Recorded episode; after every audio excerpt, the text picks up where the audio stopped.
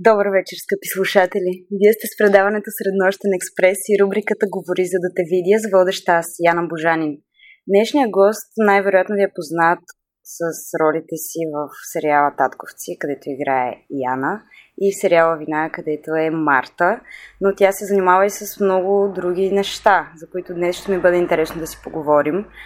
От малка работи като модел, живяла е в различни държави, пътувала е из цял свят, а в момента организира едни много любопитни събития, за които искам да ви разкажем повече. Казвам здравей и добре дошла на Кристина Верославова.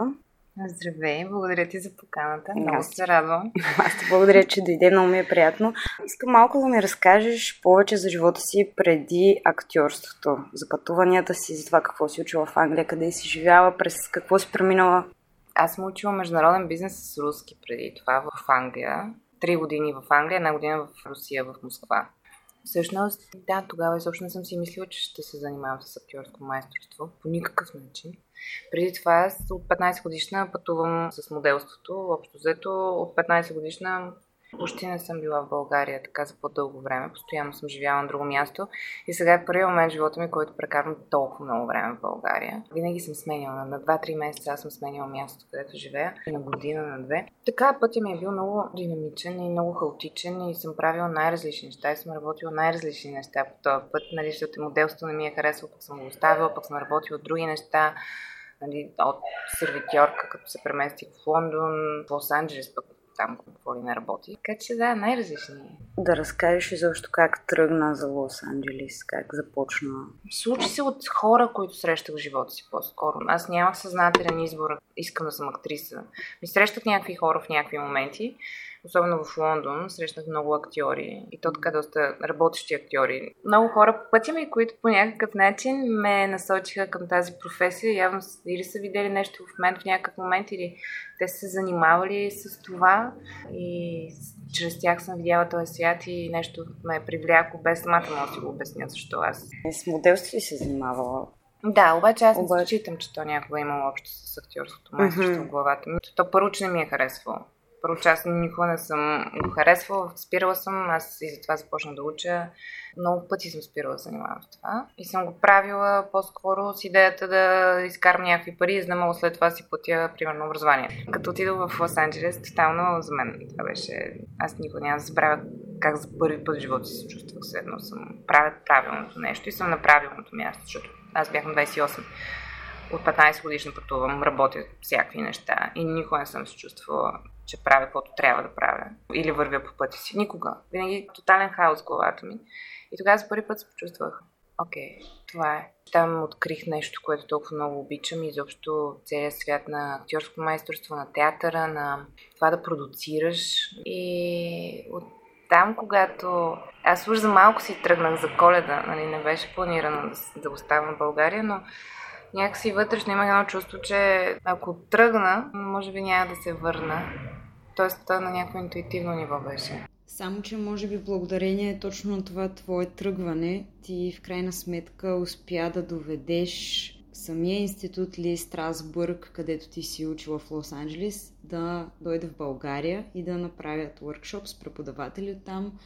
И със самия син на Ли Страсбърг, Дейвид Страсбърг, с който имахме щастието да имаме онлайн клас. Позволявам си да говоря от първо лице, защото аз имах щастието да участвам в този workshop. Така че да, може би ще бъде интересно да поговорим повече за самия метод на преподаване и за института. Института Ли Страсбърг е един от, така се води, най- добрите, може би, институти по актьорско майсторство. Там се преподава методът, разработен от Lee Strasberg на база на Станиславски. А в България, като се каже метод актинг, хората разбират някакъв луд човек в общелин, който да, шест месеца живее в кожата на някой да. И абсолютно се побърква и става друг човек. А пък аз от този workshop разбрах, че нещата не са съвсем няма така. Общо с това, да. Да, затова ми се иска да разбием този мит и да, да разкажем малко повече. Никога не съм чувала mm. такова изречение там, докато съм била. И, и даже със сигурност в съвсем в началото това ни е било казвано, как много често това идваме с очакването, че това ще учим, нали, като започвах на първите класове. Това няма нищо общо и основите на метода са релаксацията и концентрацията.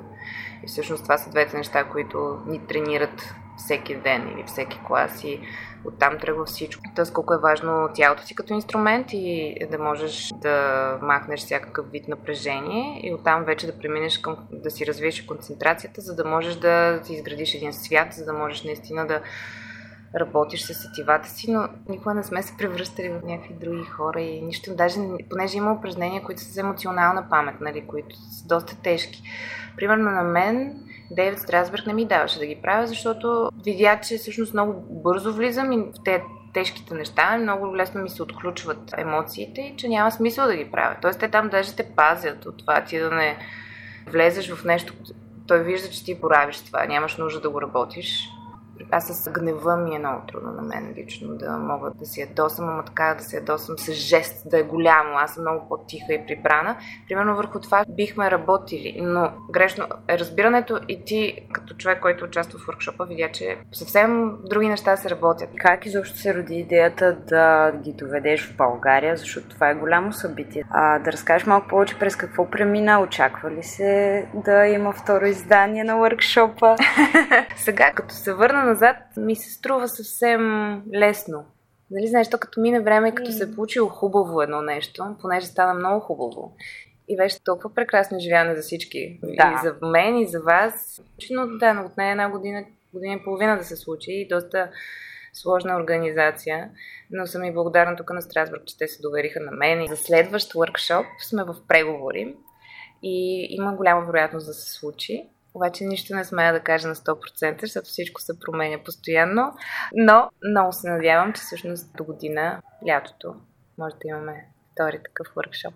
А тъй като там подхода ми прави впечатление, че е доста по-личностен към всеки човек, различен, тук е по-групов. Ти като се върна и започна да работиш в България с актьори, които са обучени от българската школа, видя ли тая съществена разлика в метода на работа? Имах късмета да работя с добри актьори. Сега всеки има различна техника, най-малкото нали, това, че аз съм тренирана по метода и някой използва съвсем друг начин да влезе в образ. Това за мен няма никакво значение, стига нали, да, да органично. Но да, има щастие сега, особено и в Вина. Работих с много добри актьори и даже там съм се учила и с Мишо Билайов, като съм снимала нас.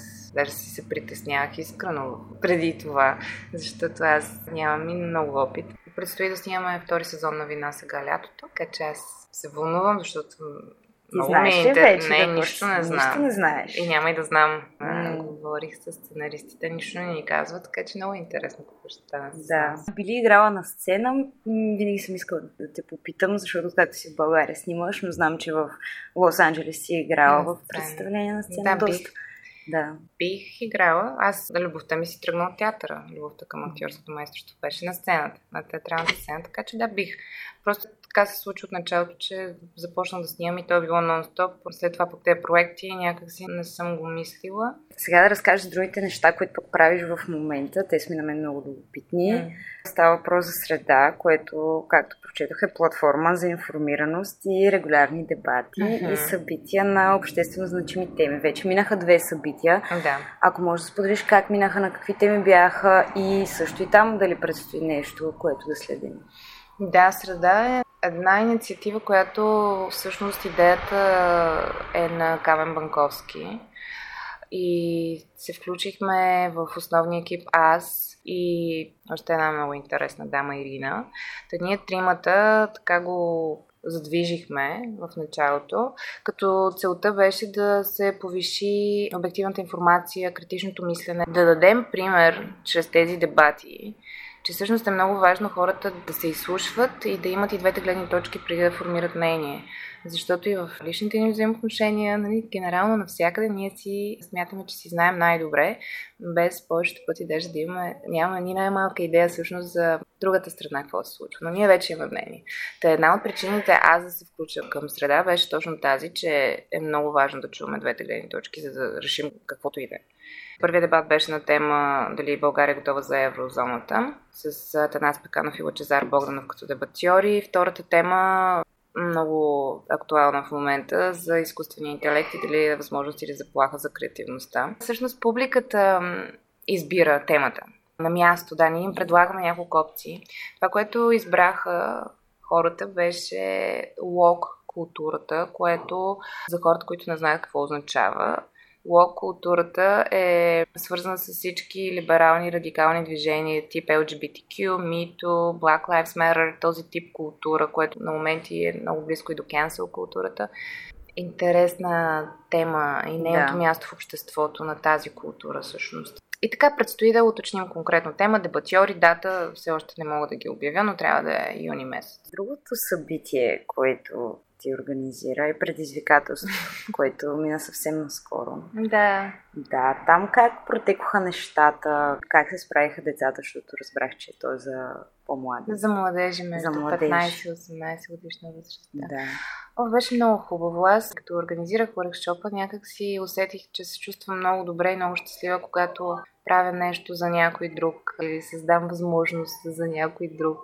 И затова се насочих към такива проекти и предизвикателството, макар и по-малък от Страсбърг, но е провокирано от тази идея моя и това желание в Бургас, защото в Бургас има по-малко възможности или всъщност е готино да създаваме такива за децата там. Те бяха толкова развълнувани и направо жадни, за, че някой отива и им говори за нещо, което искат да правят, дава им задачите. Две седмици няма да спим, няма, само с това ще говорим, бяха супер щастливи.